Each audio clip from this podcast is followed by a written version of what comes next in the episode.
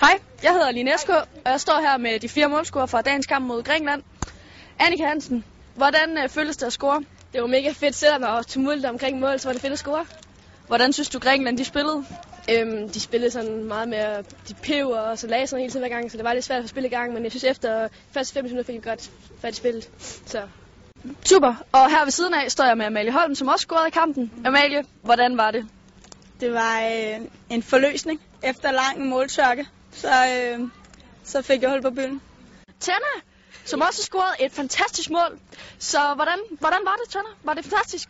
det Du var, jublede i hvert fald rigtig meget, kunne jeg se. ja, det, det er noget af det mest fantastiske, jeg oplevede i mit liv. Jeg har aldrig været så glad for, og jeg, jeg bliver helt rørt til tårer nu, fordi det var...